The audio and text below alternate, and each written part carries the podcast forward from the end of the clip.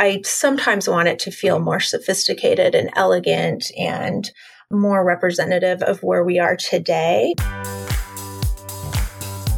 You're listening to Financial Grown Up with me, certified financial planner Bobbi Rebell, author of How to Be a Financial Grown Up. And you know what? Being a grown up is really hard, especially when it comes to money. But it's okay. We're going to get there together. I'm going to bring you one money story from a financial grown up, one lesson, and then my take on how you can make it your own. We got this. Hey grown-ups, if you are like me, you love to read, but if we're being honest, it doesn't happen. The time just flies and the intention does not become reality. So do what I do. Get the intel you want in a way that matches your schedule. I recently started using the Blinkist app and I love it. It puts the content of books that you want to read into powerful summaries called blinks, usually just a minute at a time. A whole book can be mm, 15 minutes ish, just like this podcast, right on your favorite device. Text or audio totally fits your lifestyle. I am obsessed. Go to bobbirebell.com forward slash blinkist for a free trial and to support the show. Adulting isn't just for people. Brands need to grow up and evolve as well, something Plum Pretty Sugar's Charlotte Hale discovered as her company grew from what she had planned to be a seasonal short term gift company into a business that is now moving into its second decade. Quick welcome to all. We keep our episodes relatively short, around 15 minutes, because you're busy. Feel free to stack the episodes together to fit the time you have. Think of it like flex time for podcasts. Please, if you like what you hear, it really makes a difference to hit that subscribe button so you never miss an episode and support the show by leaving a rating and review wherever you are listening. It matters a lot and is truly appreciated. And with that, let's get to Charlotte Hale. We talk so much about adjusting to different financial seasons in our life. And even though we do keep the same name, we aren't always the same person. Well, for Charlotte, her company has totally evolved from the seasonal startup that she named Plum Pretty Sugar, keeping it whimsical and light. So then, what was she to do about the name as the company grew up? The money story here is a real treat. Here is Charlotte Hale. Hey, Charlotte Hale, you're a financial grown up. Welcome to the podcast. Thank you for having me. You are the founder and CEO of Plum Pretty Sugar, which I kept messing this up when we were practicing before we started rolling. But this is a really cool company because you have, first of all, beautiful clothing. You also basically created a category, which is the wedding getting ready category, which you totally innovated. And you do so much more. You do maternity, you do these fantastic, just flowy dresses that make me want to go and like basically moved to California where you're based. Tell us a little more about the company. Yeah, we I started the company back in 2009, so this is our 10 year anniversary and we're really really excited about it. You know, to have been a small business for for 10 years is, you know, I feel like an accomplishment. So we're excited about it. Since we innovated in the wedding space, we've kind of grown into bridesmaid dresses, into apparel, into maternity, like you said, and into just sort of being this wonderful gift for any woman for any time in her life or for any occasion. It's fun and it's pretty, and you know, we love what we do. So let's talk about the name Plum Pretty Sugar, which is makes you happy just saying it. And I asked you before we started rolling how you came up with it. And that was actually an interesting story because you think things are going to be one way when you start a project and then maybe not so much and maybe that's okay yeah. tell us your money story yeah so after um, my initial business i was looking for what my next business was going to be I didn't really have all the answers. So I started what I thought would be a temporary business.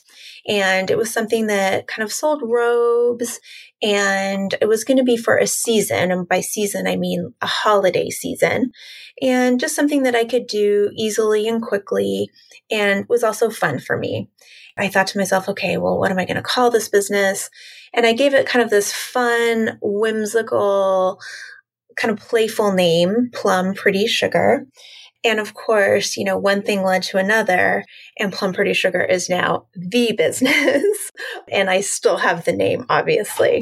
Did you think about changing the name? I mean, what were, do people approach you about the name? Because I had trouble saying it at the same time when I saw it on the screen. It made me happy. There's something very, as you say, very whimsical about it. So, was there a story behind when you thought of the name? Do people talk to you about it and ask you about it now? Does it invite curiosity? It always invites curiosity. And when I, when I named the business Plum Pretty Sugar, I wanted to have something that sort of went against the grain of everything you learn in business school, right? Like they tell you, you know, you shouldn't have something that has more than three words and you shouldn't have alliteration and you, you know, you should create a word that means nothing that could mean everything, i.e. Google, Nike, etc. And I just went against the grain entirely. You know, of course, I do think about it periodically in terms of, oh my gosh, it's so long. But at the same time, it's so long that mm. people almost remember it because it's so long or they change the words kind of like you did. Of course, we own all the URLs and all the, you know, versions of the order. But because it's so long and people are like, I forget the name, but they know it has pretty plum and plum pretty and sugar built in there, it almost becomes memorable in a way. On the flip side, I sometimes want it to feel mm. more sophisticated and elegant and more representative of where we are today. And that's something that's sort of in my heart. And when I mm-hmm. say that to other people, they're like, but it is, it represents your brand perfectly. So to the outside, I think it works for me personally because I know where it started and why I started it. I have sort of this back and forth kind of personal thing with it, but it's fun. I do like it and we love the business. And it's interesting because you look back and it was almost a whimsical decision in and of itself, but it really was a pivotal branding decision that when you switched the business from being the seasonal business that you originally conceived of to being the permanent business it's now a decade old i should say mm-hmm. you did make a decision at some point to keep the name. I did. I did. And i i really wrestled with that. You know i thought well i have established the success, why am I now going to go and change it? You know, it wasn't something that I could easily kind of make up a story for, you know, or a marketing story for. Well, this was great, but now I'm going to change it. I just felt karma was on my side and I was going to go forward. But that said, you know, we have done a couple of different collections that we've called, for instance, PPS Couture. And, you know, we will reference ourselves sometimes as PPS when we need to, or when we think that, you know, it's just a little bit too long for that given scenario. And it's also, another lesson is that you know it's it's really long to write as a logo and so we're always like okay how are we going to do our logo when we're ready for a logo update you know to make all those letters kind of fit within you know, a certain space or how people want logos to fit. It does sound like what's happening is you are allowing the brand to grow up by having these things like PPS Couture. You're adapting it for how the brand is evolving. Yeah, we really are. And I think also the connotation that I have and the whimsicality that it had for me initially, which kind of felt really sort of I want to, I don't want to say young, but sort of fun and lively. Now the way we've reiterated the letters a little bit differently and we're, we're using the positioning of the logo a little bit differently. And, you know, within the opportunities that we have, we're kind of growing up those words and trying to think of them differently. So sometimes it can be a challenge, but you know, I, I don't think we can ever take away the name. Right. It's it's kind of like adulting for brands. It is. It is. so what is the lesson for our listeners from this? Because it's kind of a metaphor for what a lot of people go through. Yeah i guess you know never think that something is temporary. What you think is temporary could be permanent whether it's you know a boyfriend or a husband or a business to a business. You know what you do in the early days impacts the long term and there's no doubt about that. And you know to always think it through thoroughly and make smart decisions you know, I kind of knew in my gut when I named it, I was doing something that was kind of off the books. And I probably should have listened to that at the time, but we're going ahead and the name is staying. Well, I like the name. I think it makes people feel happy. So I think that it's serving you very well. And and like I said, I think you guys seem to have the way to adapt it in ways that will help the brand grow. Let's talk about your everyday money tip because it has to do, I mean, you're look, you're in the clothing business. You know what's up. Your money tip has to do with being, I guess, the same theme, thinking long term.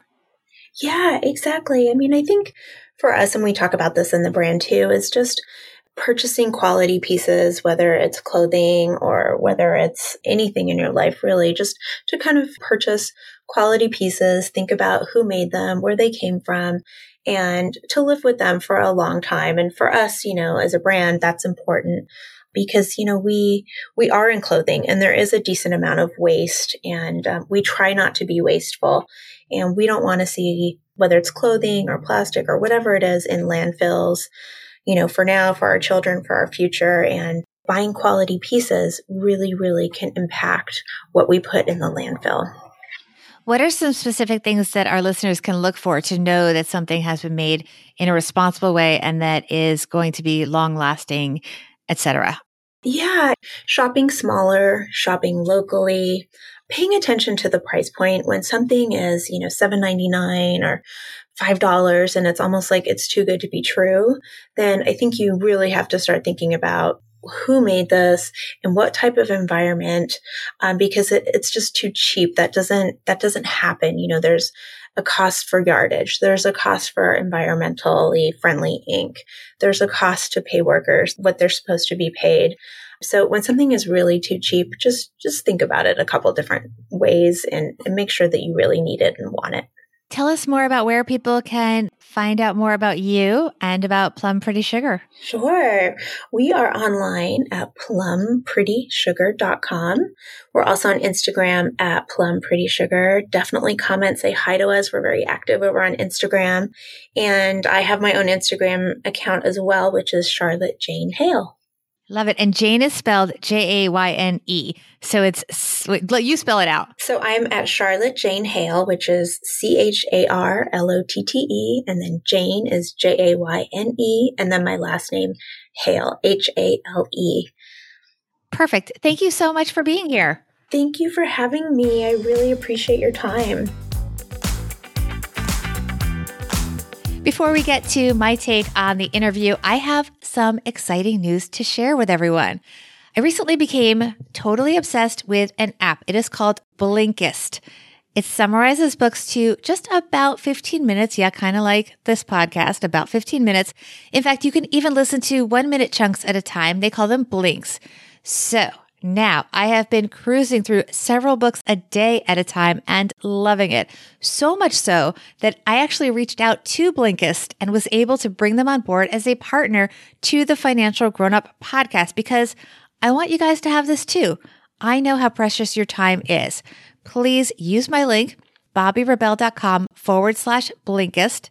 You'll get a free trial and then report back to me what your favorite blinks are so I can thank you for supporting the show. Again, the link is bobbirebell.com forward slash Blinkist. Let me know how you like it. Now let's get to my take on Plum Pretty Sugar's Charlotte Hale and her money story. And yes, I had to make sure that brand name came out correctly. I've actually re-recorded this a couple of times just to get it right. Here we go. Financial grown up tip number one. It goes without saying that you should give a lot of thought to how you name a brand as much as it is possible, choose something that can evolve and grow with a business. It's also important to look at how others may remember that brand name. And on that note, I want to point out something that Charlotte said sort of in passing. She has the URLs for all the ways people might mess up the name of her company. Grabbing a few extra URLs when you're setting up a business or a side hustle is inexpensive and really easy to do. I own close to 30 URLs tied to my various projects and ideas and side hustles. And you know what? The cost is really minimal. Set them up so that if someone types in something close to your business, they still find you. Make it as easy as possible for potential clients and customers, and of course, also friends and family that you want to be able to find your projects and your businesses. Financial grown up tip number two don't fight who you become as you grow up and go through the seasons and the milestones of life. Maybe just highlight different parts of who you are at that time. Yes, you will change, but the essence of who you are will not. Just like Plum Pretty Sugar still reflects the same essential vibe as the earlier versions, the earlier iterations of the business. It's just evolving and growing as it expands. This show is free for you, but as I hope you guys can tell, we do put a lot of time, energy, And yes, there is a financial cost into this show. And to keep it free for you, we do need your support. Please make sure you are subscribed and take a moment to do a screenshot of this episode and share it on social media. Tag me so I can thank you and also so I can use it to help spread the word. Reviews in iTunes or anywhere that you listen to the Financial Grown Up podcast are also a great way to support the show. It doesn't just make me feel good, it is essential if we are going to sustain the show as we approach, oh my gosh, episode 200. It's coming. And by the way, for those of you that listened to the April Fool's Day episode, yes, it was April Fool's, my friends. The show isn't going anywhere as long as I can count on your support. The other thing we need amazing guests, and we keep getting them. And we have an amazing spring lineup, including more incredible, inspiring business leaders like Plum Pretty Sugars Charlotte Hale. So big thanks to her for helping us all get one step closer to being financial grown-ups.